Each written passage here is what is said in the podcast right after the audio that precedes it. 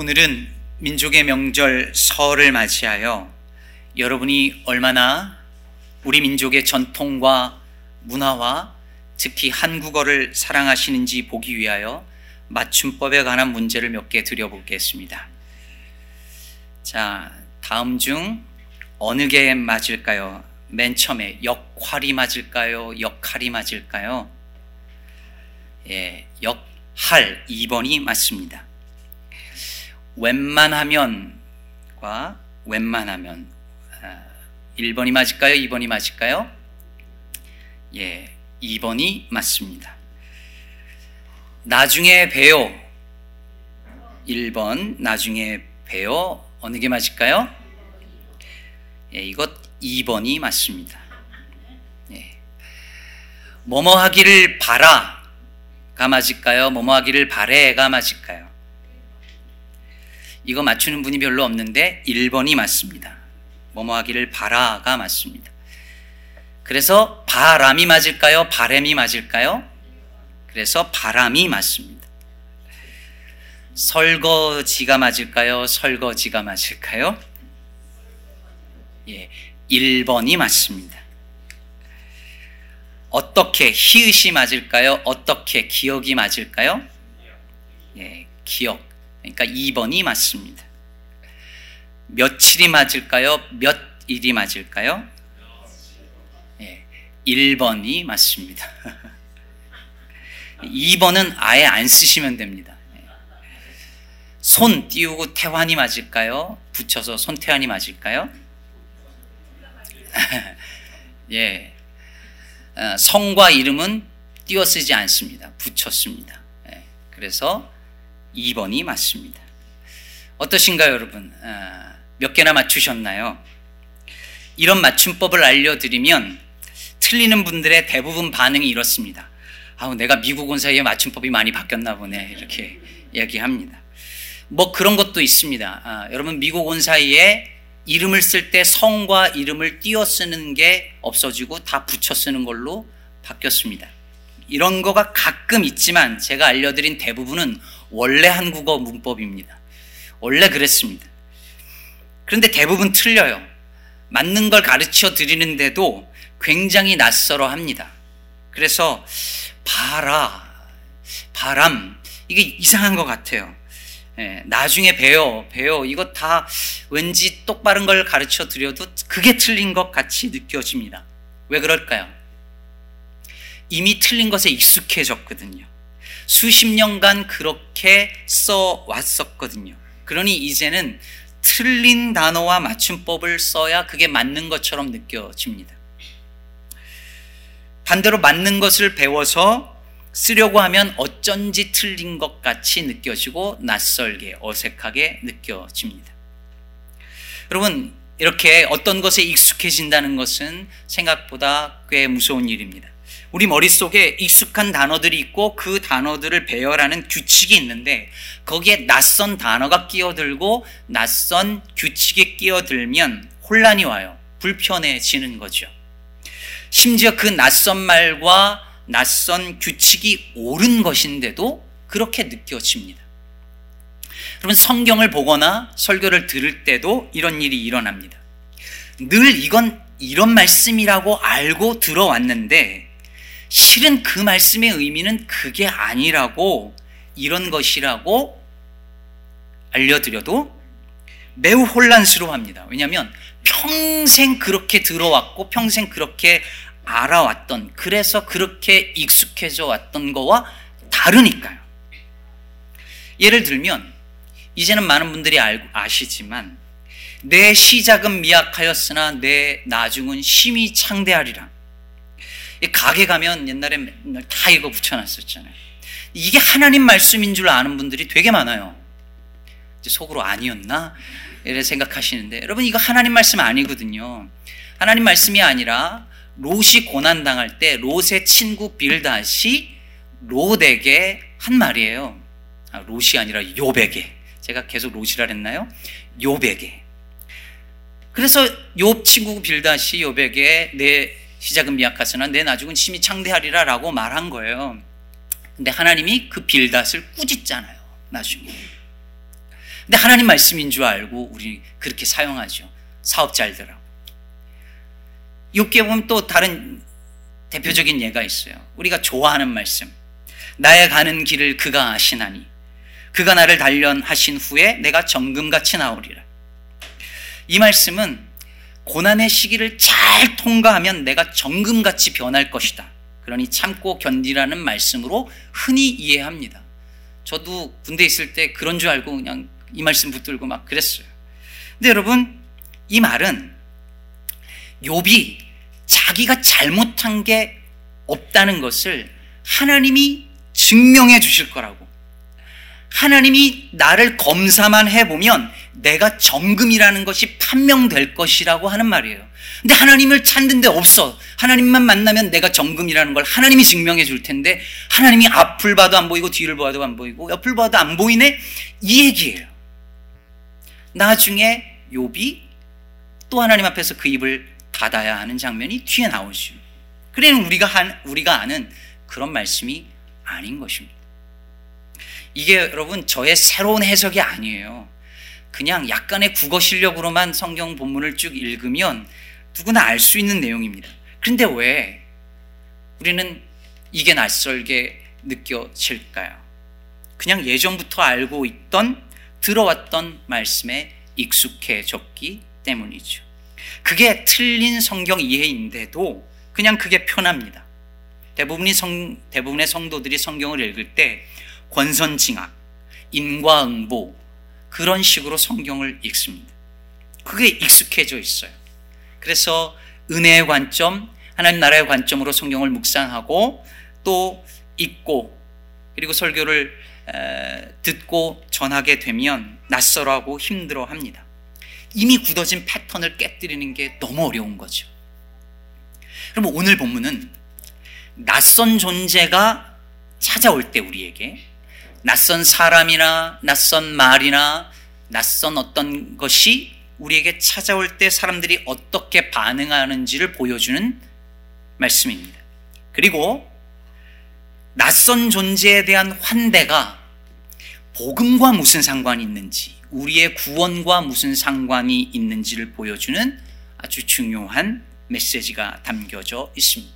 그런데 그걸 이해하기 위해서는 먼저 오늘 본문에 대해 우리가 익숙하게 알아왔던 선입견을 좀 내려놓아야 합니다. 그게 뭐냐면 소돔과 고모라는 동성애라는 죄를 저지른 곳이고 그래서 하나님이 심판하셨다라고 하는 이해입니다. 이렇게만 이해하면 성경이 오늘 본문을 통해 우리에게 말하려고 하는 것을 제대로 들을 수 없습니다. 여기에는 그보다 크고 중요한 메시지가 담겨 있는 것이죠. 자, 이제 본문으로 들어가 볼 텐데요. 먼저 오늘 본문 창세기 19장을 이해하려면 그 앞에 18장 1절 이하부터 나오는 아브라함이 세 명의 천사를 환대한 이야기부터 시작해야 합니다. 여러분이 이미 이번 주간에 18장 말씀을 개인 묵상했을 것이라고 생각하고 짧게만 짚어보겠습니다. 아브라함이 어느 날 뜨거운 때라 그랬으니까 정오입니다. 정오에 헤브론의 자기 장막 문 앞에 앉아 있다가 그 앞에 낯선 세 사람이 있는 것을 보지요. 그리고 달려가서 영접하면서 자기 집에서 쉬었다 가라고 초청을 합니다. 그리고 그들을 극진하게 대접을 해요. 떡을 얼만큼 가져오겠다고 하죠? 조금 가져오겠다고 하고 고운 가루 세 스알을 가져다가 반죽해서 떡을 그러니까 빵을 만듭니다. 근데 여러분 여기서 고운 가루는 밀가루고요. 세 스하면 얼만큼이냐면 22리터 정도 되는 양의 밀가루입니다. 이거면 고대 근동 유목민들이 즐겨 먹는 밀 전병 300개는 최소한 만들 수 있습니다. 손님 3명이 먹을 수 있는 양이 아닌 거예요. 이걸 화덕에 구웠을 텐데 여러분 아브라함과 사라 둘이서 이걸 할 수가 없죠. 아마 온 식솔들이 다 동원돼서 했을 것입니다. 게다가 아브라함이 기름지고 살찐 송아지를 잡아서 요리를 하게 하는데 예를 들어서 만약 6개월 정도 된 송아지를 잡았다고 하면 그래서 그 송아지가 20, 250kg 정도 되는 송아지라면 고기가 약 150kg 정도가 나옵니다. 엄청난 양의 고기죠. 세 사람이 어, 이 빵과 이 고기를 다 먹으면 어떻게 될까요? 여러분, 이 아브라함이 배불러 배 터져 죽게 하려고 그러는 건 아닐 거 아니에요. 여기다가 엉긴 젖, 즉 발효된 요구르트와 그리고 우유까지 준비를 했습니다. 세 사람 먹을 분량이 아니죠. 거의 마을 잔치 수준입니다. 아마 아브라함의 모든 식솔들까지 다 이 잔치에 참여하는 거대한 어, 잔치가 되었을 것입니다. 아브라함이 최선을 다해서 그들을 영접하고 대접하고 환대한 것을 알 수 있는 대목이죠. 우리는 본문을 18장과 19장을 읽어보면 이 세 명의 나그네들이 천사들이고 그 중에 한 분은 하나님이었다라는 것을 본문을 통해 보면 알 수 있어요. 근데 아브라함은 그것을 모르는 상태에서 부지 중에 이들을 대접합니다. 히브리서 13장 2절을 보면 손님 대접하기를 잊지 말라. 이로써 부지 중에 천사들을 대접한 이들이 있었느니라 라고 하는데요. 이건 분명히 아브라함과 사라와 롯을 가리키는 말씀입니다. 자, 이제 아브라함이 아브라함이 베푼 환대를 하나님이 받으시고 아브라함에게 내년 이맘때가 되면 사라가 아들을 낳을 것이라고 말씀을 해 주세요.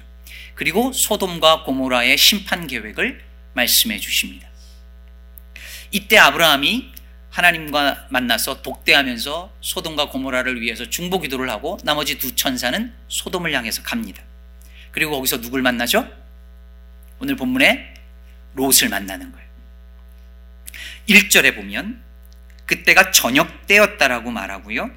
두 천사가 소돔에 이르니 마침 롯이 소돔 성문에 앉아 있었다고 그랬습니다. 여러분, 이 당시에 성문은요, 그냥 우리가 생각하는 성문이 아닙니다. 이곳은 주민들의 이러저러한 일을 재판을 하거나 아니면 중요한 회의나 집회가 열리는 공적인 장소였습니다. 그러니까 롯이 이 자리에 앉아 있었다는 말은 그가 소돔이라는 도시에서 꽤 자리를 차지하고 있는 한 자리를 차지하고 있는 인물이라는 것을 보여주는 거죠. 물론 소돔에 있는 사람들은 나중에 보면 알겠지만 롯을 여전히 이방인 취급하지만 말입니다. 자 이제 롯이 거기 앉아 있다가 두 나그네를 보고 또 아브라함처럼 달려가서 쉬었다 가라고 우리 집에서 저녁을 묵고 내일 아침 출발하고 청하죠. 두 사람이 사양하지만 롯이 간청을 합니다. 여기서 간청했다는 말은요, 거의 떠밀다시피 집으로 데리고 들어갔다는 뜻이에요. 왜 그랬을까요? 왜 사양하는 사람들을 굳이 간청해서 집으로 들어가게끔 했을까요? 그만큼 소돔이라는 도시가 낯선 나그네들에게 매우 위험한 도시였기 때문이죠. 그 위험으로부터 이 나그네들을 보호하려고 한 것입니다. 그래서 집으로 들여서 식탁을 마련하고 이들을 영접합니다. 자, 여러분 이제 보세요. 18장의 아브라함 이야기와 19장의 롯 그리고 소돔 이야기가 한 가지 주제로 연결되고 있어요. 그 주제가 뭘까요? 낯선 나그네에 대한 환대입니다. 여러분 이게 메인 포인트예요. 이게 18장 19장의 핵심 주제예요. 여러분 환대가 뭐죠? 영어로 hospitality입니다. 병원을 가리키는 하스피탈과 같은 어원을 지닌 말이 hospitality고요. 이 두 단어 둘다 어, 호스페스라고 하는 라틴어에서 온 말이에요. 근데 이 호스페스라는 라틴어는 무슨 뜻이냐면 guest or uh, stranger, 손님 또는 낯선이라는 뜻이에요. 그러니까 환대, hospitality는 무슨 뜻이냐면 손님, 특히 낯선 손님을 대접하는 것. 그런 의미죠. 제가 한번 소개해드렸던 김영경의 사람, 장소, 환대라는 책에 보면요. 환대를 이렇게 정의합니다. 환대란 타자에게 자리를 주는 행위, 혹은 사회 안에 있는 그의 자리를 인정하는 행위이다. 이렇게 말합니다. 아브라함과 롯은 낯선 나그네들에게 뭘 주었죠? 뭘 내어줬죠? 자리를, 자기 집에 자리를 내어줬죠. 환대한 거예요. 그러면 여러분, 환대가 아닌 건 뭘까요? 오늘 설 연휴잖아요.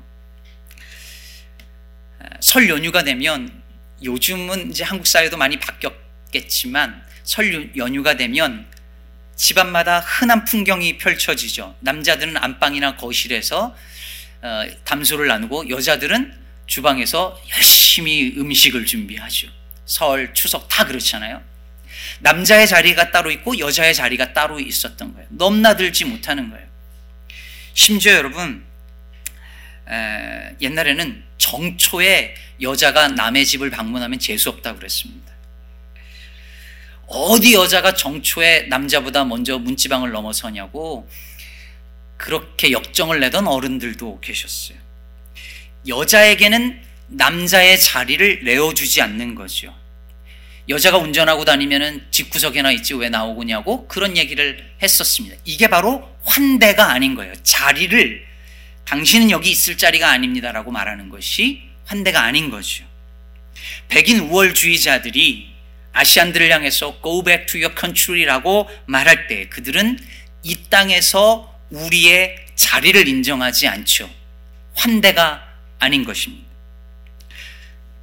교회의 자폐 범주성 장애를 흔히 어티즘이라고 부르는 아이가 와서 소리를 지르거나 낯선 이상한 행동을 할 때 교인들이 불편한 얼굴로 그 아이를 쳐다보면 그 아이와 부모는 여기 내가 있어야 할 자리가 아니구나 라고 느끼게 되겠죠.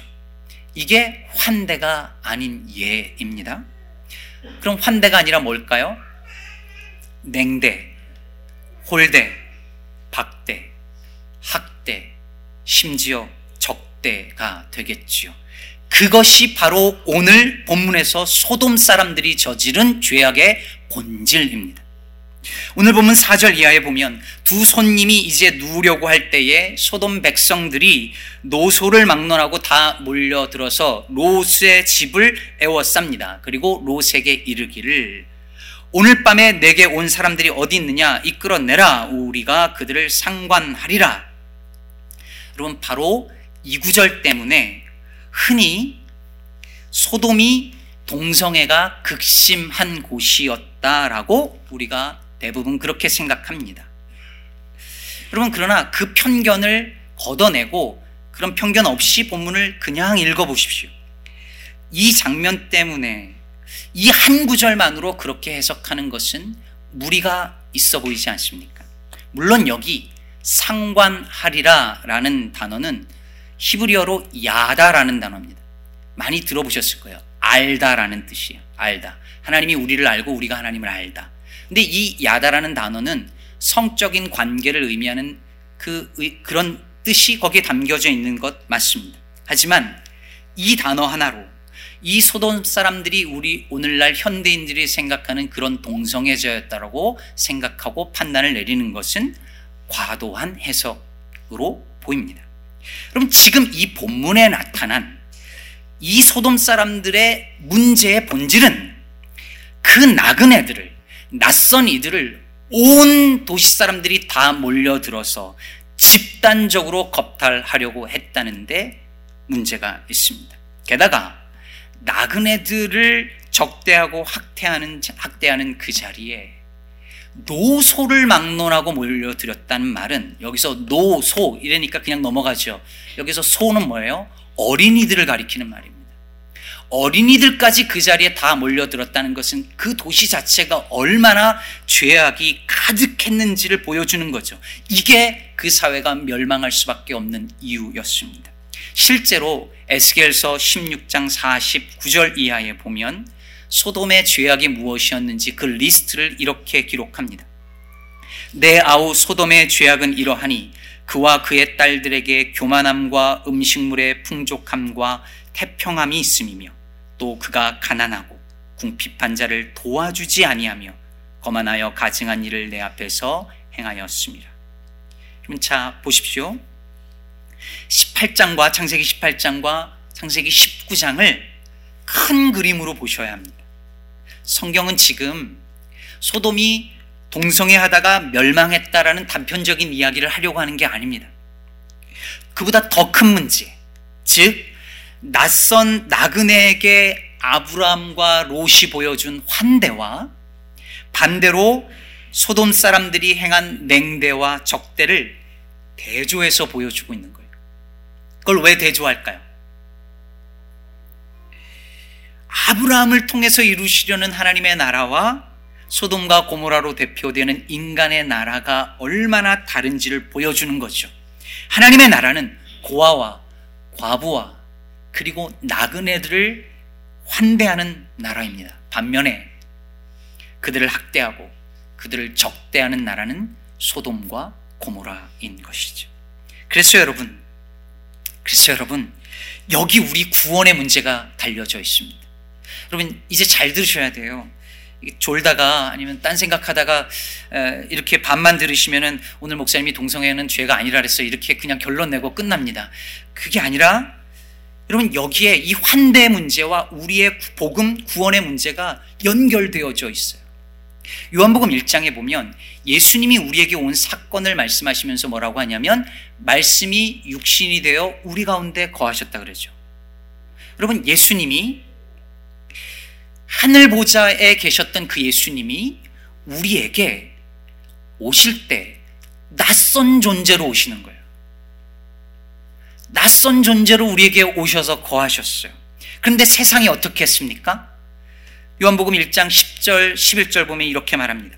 그가 세상에 계셨으며 세상은 그로 말미암아 지은 바 되었으되 세상이 그를 알지 못하였고 자기 땅에 오매 자기 백성이 영접하지 아니하였으니 낯선 존재로 오신 예수님을 영접하지 않았어요. 환대가 아니죠. 냉대한 거죠. 박대한 거죠. 적대했습니다. 심지어 그 예수님을 온 무리가 다 모여서 십자가에 못 박아 죽였습니다. 반면 12절은 이어서 이렇게 말합니다. 영접하는 자 곧 그 이름을 믿는 자들에게는 하나님의 자녀가 되는 권세를 주셨으니 여러분 영접하는 게 뭐예요? 지금 계속 나온 단어 환대죠 환대 여러분 그 낯선 존재인 예수님에게 내 삶의 주인의 자리를 내어드리는 거예요 영접하는 거죠 어떻게 그럴 수 있습니까? 곧 그 이름을 믿음으로 낯선 존재로 다가오시는 예수님을 영접하는데 그 이름을 믿음으로 내 삶의 주인의 자리를 내어주는 거예요. 환대죠. 그럼 여러분 어떤 일이 일어납니까? 하나님의 자녀가 되는 권세를 주신대요. 하나님의 자녀가 된다는 게 무슨 뜻입니까? 하나님 나라에 나의 자리가 생긴다는 거죠. 여러분 생각해 보세요. 우리는 다 죄인이어서 하나님 나라의 낯선 존재입니다. 하나님 나라 입장에서 볼 때 우린 너무나 낯선 존재예요. 죄인이니까. 들어갈 자격이 없는 존재들입니다. 그런데 그런 예수님이, 그런 우리를, 그런 예수님께서 환대해 주셨어요. 그 말은 하나님의 나라의 자리를, 그 천국의 자리를 우리를 위하여 내어주셨다는 말이죠. 구원이죠. 그게 구원이죠. 여러분 보십시오. 우리가 낯선 존재를 환대하는 그 낯선 존재를 대접하는 그 환대 안에 우리가 믿는 복음의 본질과 핵심과 내용이 다 들어 있습니다. 그래서 예수님이 지극히 작은 자 하나에게 한 것이 곧 내게 한 것이라 말씀한 것입니다. 환대라는 것 안에 우리가 믿는 복음의 모든 내용이 다 들어가 있음에도 불구하고 우리는 환대에 관하여 무시하거나 환대에 관한 설교를 듣기도 어렵고 이것에 관해서 생각지도 않습니다. 여러분, 어떤 사람이요, 정말 예수를 믿고 복음에 합당한 삶을 사느냐 아니냐는 그가 나와 다른 사람, 나랑 성격이 다르고 성품이 다르고 나와 정말 다른 낯선 존재 그 사람에게 어떻게 대하는지를 보면 알 수 있습니다. 여러분, 한 교회의 영적 수준은 뭘 보면 알 수 있을까요? 흔히 예배 드리는 것을 보면 알 수 있다고 생각합니다. 아닙니다. 그 교회의 진짜 영적 수준은 그 교회가 우리 교회에 다가온 낯선 일을 어떻게 대하느냐를 보면 알 수 있는 겁니다. 정말 마음을 다해서 환대하는가? 아니면 홀대하거나 냉대하는가?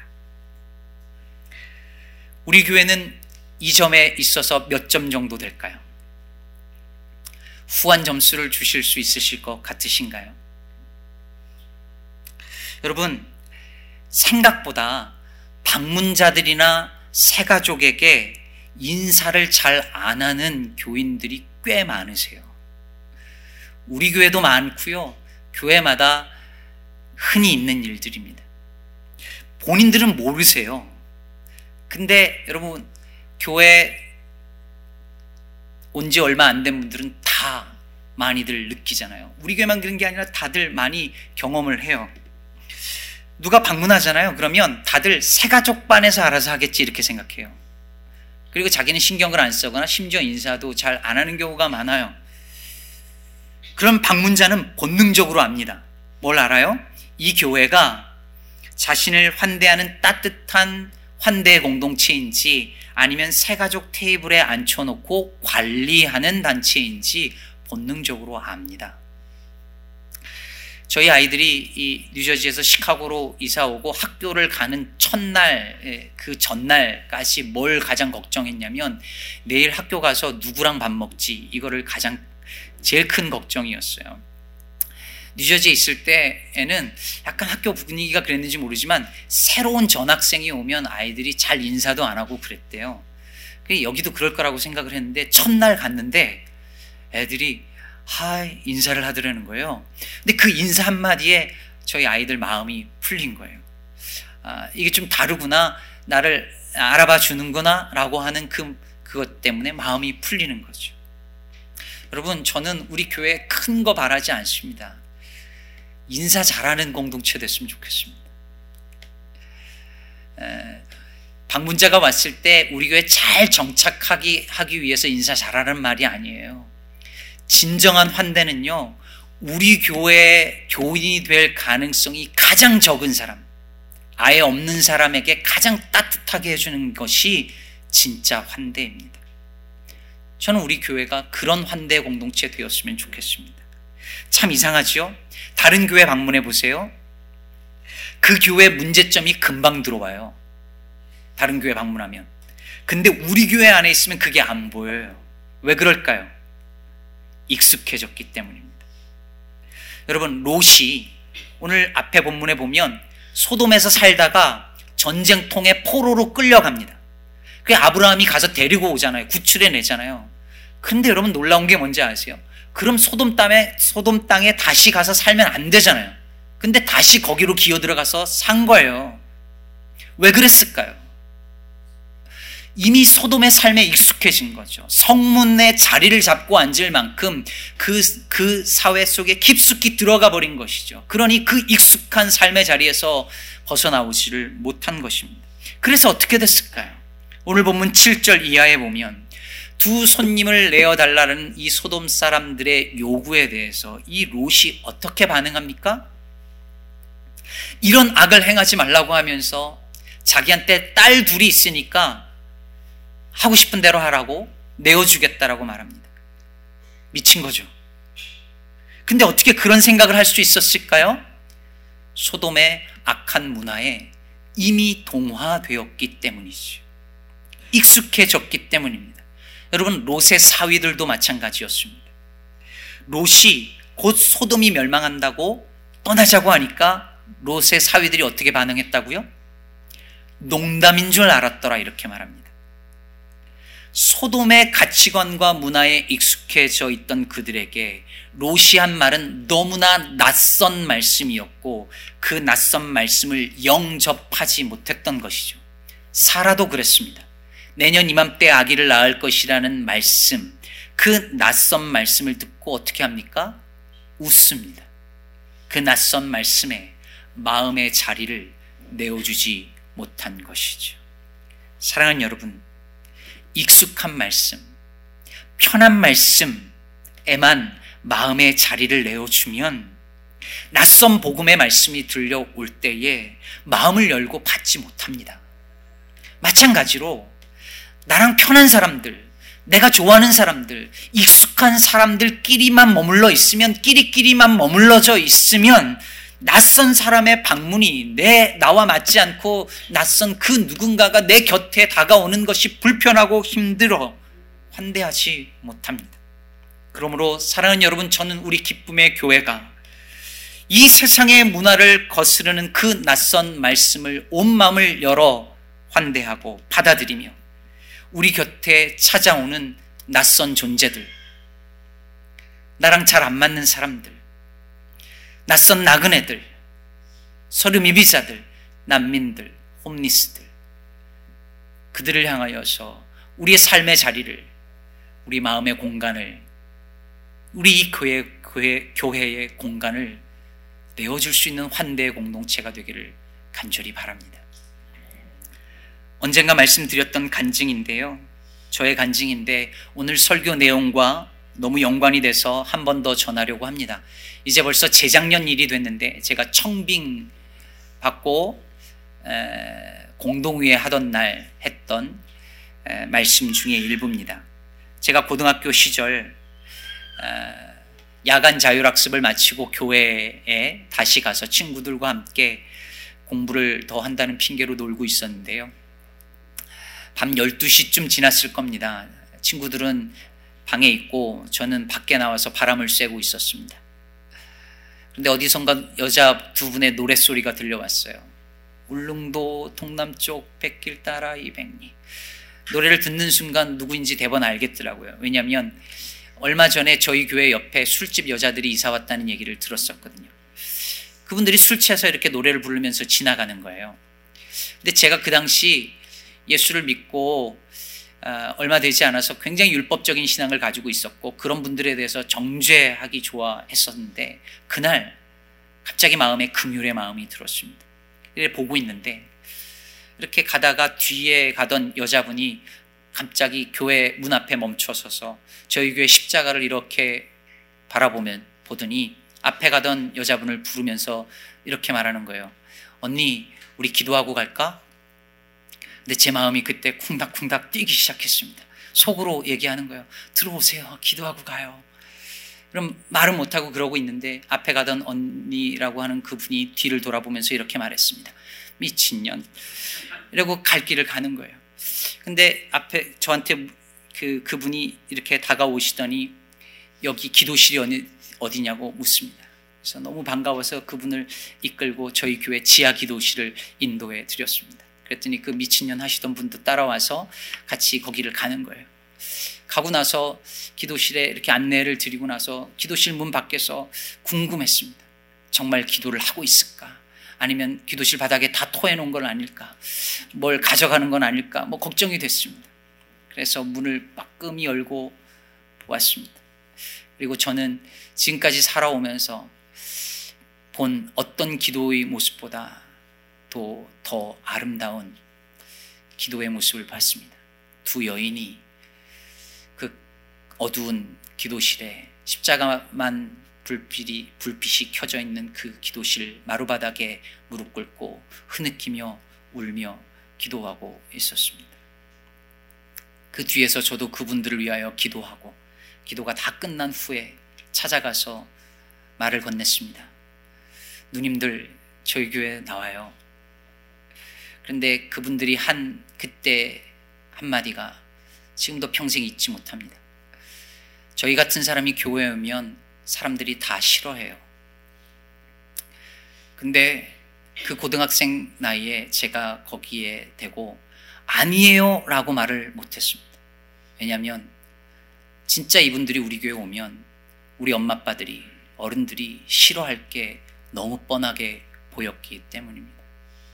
그리고 그 후에 목사가 되기로 결심한 이후에 그분들 같은 사람들도 냉대받지 않고 환대받을 수 있는 교회였으면 좋겠다 늘 생각했지만 지금까지 목회를 하면서 늘 그게 얼마나 어려운 일인지 뼈저리게 느끼고 있습니다.